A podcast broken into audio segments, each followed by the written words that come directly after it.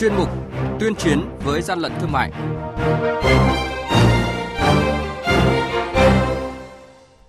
Thưa quý vị, thưa các bạn, lực lượng quản lý thị trường tăng cường kiểm tra, phát hiện và thu giữ hàng nghìn bộ kit test nhanh COVID-19 không rõ nguồn gốc xuất xứ, xử phạt vi phạm hành chính hàng trăm triệu đồng.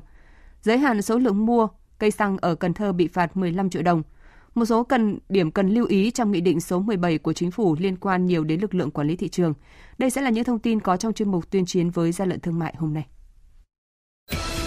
Nhật ký quản lý thị trường, những điểm nóng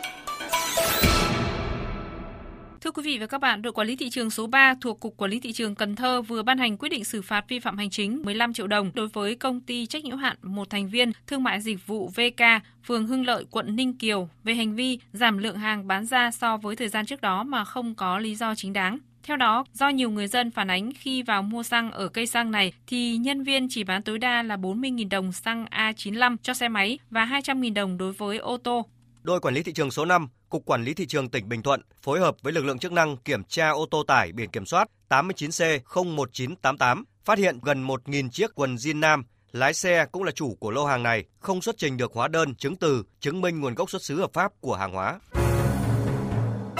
Hàng nhái, hàng giả, hậu quả khôn lường.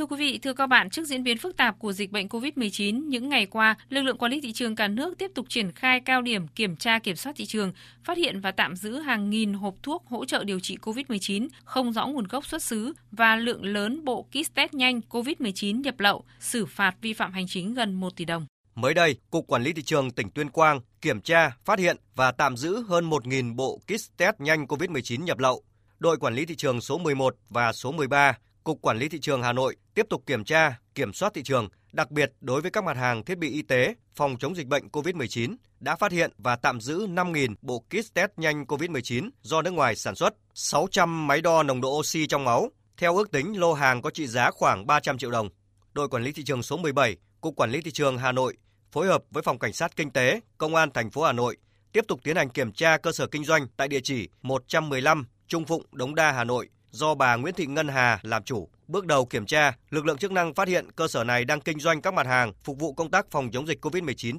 trong đó hơn 3.000 sản phẩm có tác dụng hỗ trợ điều trị COVID-19. Tại thời điểm kiểm tra, chủ cơ sở kinh doanh chưa xuất trình được hóa đơn, chứng từ liên quan đến số hàng hóa này. Ông Phan Tuyến Mạnh, kiểm soát viên đội quản lý thị trường số 17, Cục Quản lý Thị trường Hà Nội cho biết. Hiện nay do nhu cầu các mặt hàng thuốc rồi thực phẩm phục vụ hỗ trợ điều trị Covid rất cao nên là các đối tượng đã lợi dụng vào nhu cầu này đặt hàng trên internet và vận chuyển đến các địa điểm trốn tránh lực lượng chức năng kiểm tra kiểm soát nên trong quá trình kiểm tra kiểm soát cũng gặp nhiều khó khăn. Trước tình hình dịch bệnh COVID-19 diễn biến phức tạp cùng với những biến động do xung đột vũ trang tại Ukraine đã làm giá cả của nhiều mặt hàng thiết yếu tăng cao, ảnh hưởng không nhỏ đến thị trường hàng hóa trong nước. Trước tình hình này, Bộ trưởng Bộ Công Thương yêu cầu Tổng cục Quản lý thị trường chỉ đạo lực lượng quản lý thị trường cả nước tăng cường công tác giám sát, quản lý theo địa bàn, triển khai các biện pháp nghiệp vụ, xây dựng phương án, kế hoạch và thực hiện phối hợp các lực lượng chức năng tiến hành kiểm tra, giám sát chặt chẽ các tổ chức cá nhân lợi dụng thị trường có biến động về cung cầu, giá cả hàng hóa do dịch bệnh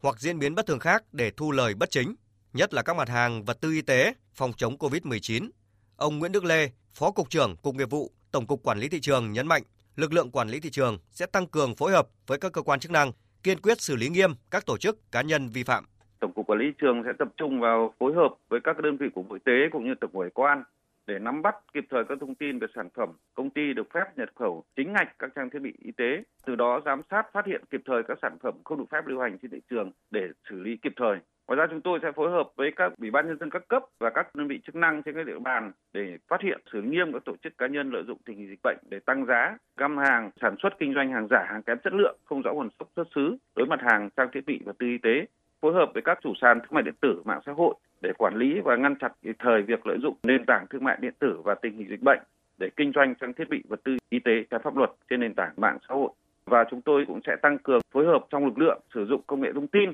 để đổi tình hình thị trường, để có thể tổng hợp đánh giá phát hiện các tổ chức cá nhân có hành vi vi phạm quy mô liên tuyến liên tỉnh, lợi dụng tình hình khan hiếm hàng hóa trên thị trường để đầu cơ găm hàng cũng như mua gom, lợi dụng dịch bệnh để định giá bán hàng hóa bất hợp lý và thu lợi bất chính. Quý vị và các bạn đang nghe chuyên mục Tuyên chiến với gian lận thương mại. Hãy nhớ số điện thoại đường dây nóng của chuyên mục là 038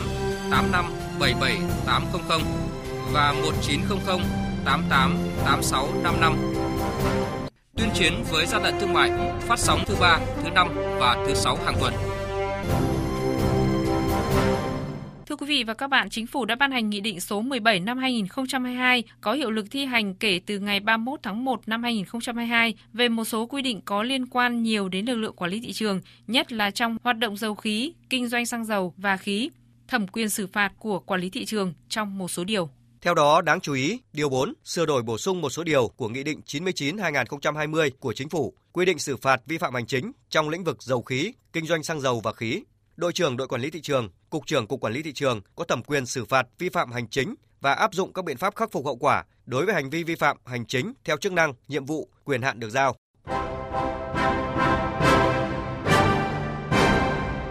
Chung tay chống hàng gian, hàng giả, bảo vệ người tiêu dùng.